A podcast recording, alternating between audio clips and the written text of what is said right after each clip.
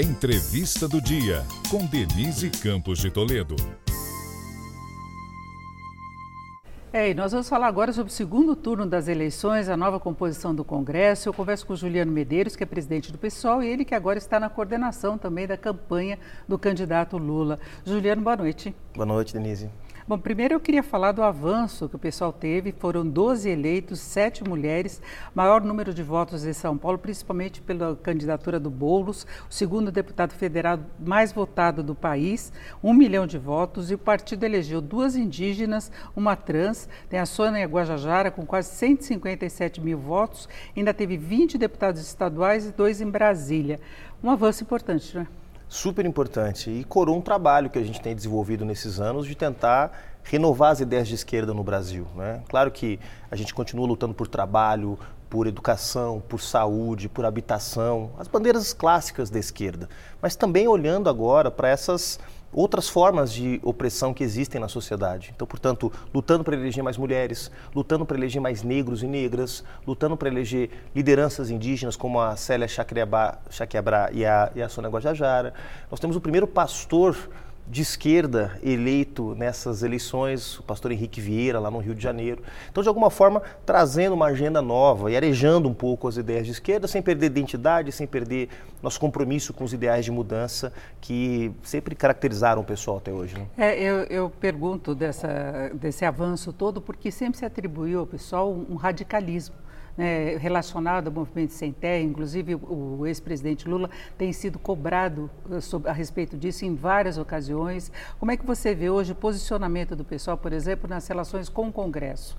Não é porque vocês elegeram vários parlamentares e mesmo na definição de programa do, do governo Lula, na eventualidade dele sair vitorioso. É, no processo que nos levou, Denise, ao apoio ao Lula, nós fizemos uma coisa que não é muito comum no Brasil mais há muitos anos que é o que a gente chama de acordo programático. Nós não negociamos ministérios com o PT, nós não negociamos troca de apoio nos estados, eu apoio o Haddad aqui, em troca vocês apoiam o pessoal a colar nós fizemos um debate em cima de uma plataforma. Foram 12 pontos que foram apresentados, inclusive estão disponíveis no site do pessoal para quem quiser acessar, que tem a ver com um programa de enfrentamento à crise climática, que nunca foi uma preocupação central da esquerda brasileira. Então, colocar isso no centro da agenda de um possível governo Lula, a revogação de medidas que contraem a capacidade do Estado de ampliar o investimento nas áreas sociais, como o teto de gastos, um outro arranjo fiscal que possa garantir algum nível de equilíbrio, mas que não sacrifique as áreas sociais como foram sacrificadas nos últimos anos, retomada do investimento nas políticas sociais eh, a níveis equivalentes àqueles que estavam sendo implementados no Brasil antes da chegada da direita ao poder. Então, nós apresentamos 12 pontos, esses pontos foram incorporados ao programa de governo do Lula. É claro que depois, agora, com o resultado das urnas, a gente vê que a correlação de forças, tanto na Câmara dos Deputados quanto no Senado Federal, vai ser uma correlação de forças difícil. E eu não ignoro esse fato. Mas eu acho que uma vitória do Lula nesse segundo turno, com uma margem de votos que legitime essa vitória, afastando de vez o perigo da extrema-direita ter um segundo governo no Brasil, pode destravar alguns diálogos no Congresso Nacional para que a gente possa desenvolver políticas que sejam necessárias para o país. É, eu ia colocar exatamente essa questão, porque vocês avançaram bastante em número de candidaturas de eleitos, mas a gente pegando a base do presidente Bolsonaro, houve um avanço muito maior. O partido dele tem 99 deputados federais e tem uma participação importante no Senado, inclusive de ex-integrantes do governo. Então a gente vê uma tendência mais à direita e eu queria saber como é que se coloca esse desafio em termos da candidatura do ex-presidente Lula.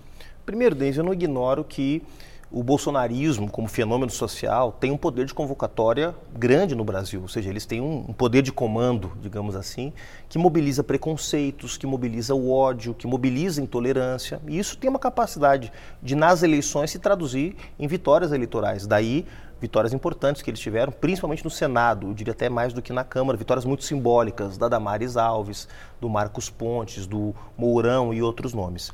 Mas também a gente não pode deixar de considerar que essa é a bancada do orçamento secreto. Foram bilhões de reais entregues de bandeja para o Congresso Nacional poder distribuir emendas parlamentares. Você sabe que tem deputados que chegaram a manusear até 100 milhões de reais em emendas. Quer dizer, isso transforma a eleição para deputado no Brasil uma disputa completamente desigual. Os deputados do PSOL contaram única e exclusivamente com os recursos do fundo eleitoral previstos na lei, enquanto esses deputados que foram alimentados pelo orçamento secreto ao longo desses últimos dois, três anos tiveram acesso a recursos públicos numa quantidade antes inimaginável.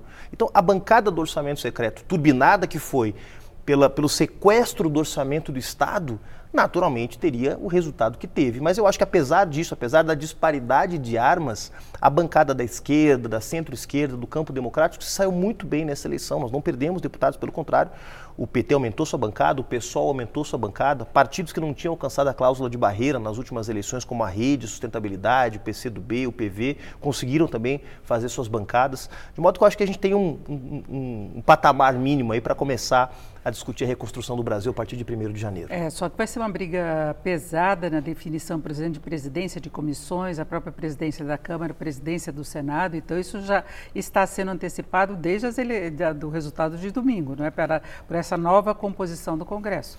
E mais, não sei se você viu na imprensa, foi divulgado, imagino que aqui no Jornal da Gazeta também, uma articulação do Arthur Lira, atual presidente da Câmara, para fundir o partido dele, o PP, que é um grande partido da direita brasileira, com o PL do Bolsonaro, com a União Brasil. Ou seja, eles já estão prevendo a possibilidade de uma vitória do presidente Lula e tentando se proteger, criando uma grande, uma super bancada no Congresso Nacional, que se não for um partido vai virar pelo menos um bloco.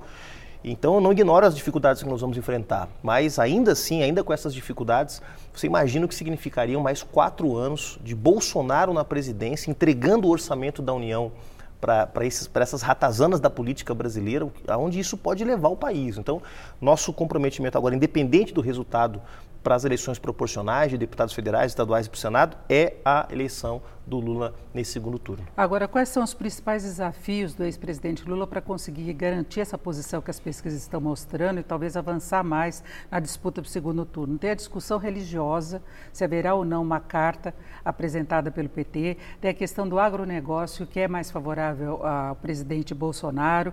Ah, já tem uma posição resolvida em relação a isso?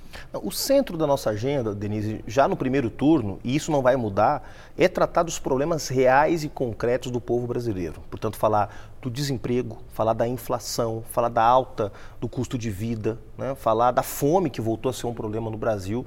Aliás, nós estamos convivendo com vários problemas que já tinham sido resolvidos. Agora a volta da poliomielite, né? primeiro caso, depois de décadas, uma doença que parecia erradicada. Então, nós vamos continuar privilegiando essa agenda. O Bolsonaro quer trazer a campanha para essa baixaria das acusações infundadas, para dizer se o fulano é mais cristão do que o Beltrano, né? tentando dividir a sociedade brasileira. Nós queremos discutir aqueles problemas que são os problemas reais e que são, de fato, o calcanhar de Aquiles desse governo. Né? um governo que não conseguiu dar nenhuma solução estrutural para os problemas econômicos do país. Essa vai ser a prioridade. Agora, nós temos aí pelo menos dois ajustes importantes, né? duas, dois momentos novos dessa campanha. O primeiro, nós vamos ter mais tempo para apresentar as nossas propostas. Então, além de falar para os mais pobres, além de falar desses problemas, nós vamos poder falar com a classe média, nós vamos poder falar mais com a cultura, nós vamos poder falar mais com setores que também são importantes numa campanha que no primeiro turno ficaram um pouquinho de lado porque a gente privilegiou debater os problemas, digamos, que atingem a imensa maioria das pessoas, que são aqueles que vivem com até dois salários mínimos por mês. E o segundo aspecto é os apoios que estão chegando.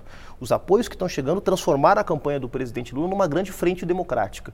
No primeiro turno, nós tínhamos 10 partidos, mas quase todos eles do campo da esquerda e da centro-esquerda.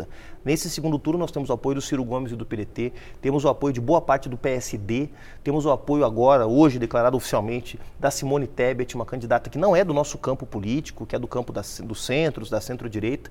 Eu acho que esses apoios também vão transformando a campanha do Lula, não mais numa campanha do PT, do PSOL, do PSB, mas numa campanha democrática para livrar o Brasil da ameaça representada pelo Bolsonaro. É, inclusive com colaboração programática, como é o caso de Simone Tebet, que parte da pauta dela vai ser endossada no programa do candidato Lula. E o Ciro também. O Ciro trouxe questões importantes para o trabalhismo, para essa tradição política que o PDT representa, trouxe o tema das dívidas das famílias brasileiras, ele sempre tem ressaltado isso, 63 milhões de famílias endividadas no Brasil. O Lula já tinha incorporado isso no programa, mas o Ciro aportou novas ideias em relação a esse tema. Também o tema das escolas em período integral e a proteção dos direitos trabalhistas, temas que são muito caros para o PDT, foram incorporados consensualmente pelo programa de governo do presidente Lula, pelo ministro Aloysio Mercadante, que coordena esse processo do debate programático. Então, vai se transformando numa coisa que vai, de fato, expressando essa vontade de mudança, que foram quase 60% dos brasileiros e brasileiras que no primeiro turno votaram pela mudança. Quer dizer, a maior parte do Brasil quer mudar, não está feliz com o Bolsonaro e votou no Lula, votou no Ciro, votou na Simone, votou em outros candidatos. Mas no segundo turno só tem um candidato que representa a mudança, que é o Lula. É isso, nós ouvimos o Juliano Medeiros, que é presidente do PSOL e agora coordenador, um dos coordenadores da campanha do candidato Lula. Juliano, muito obrigado. Essa foi a entrevista do dia para o podcast do Jornal da Gazeta.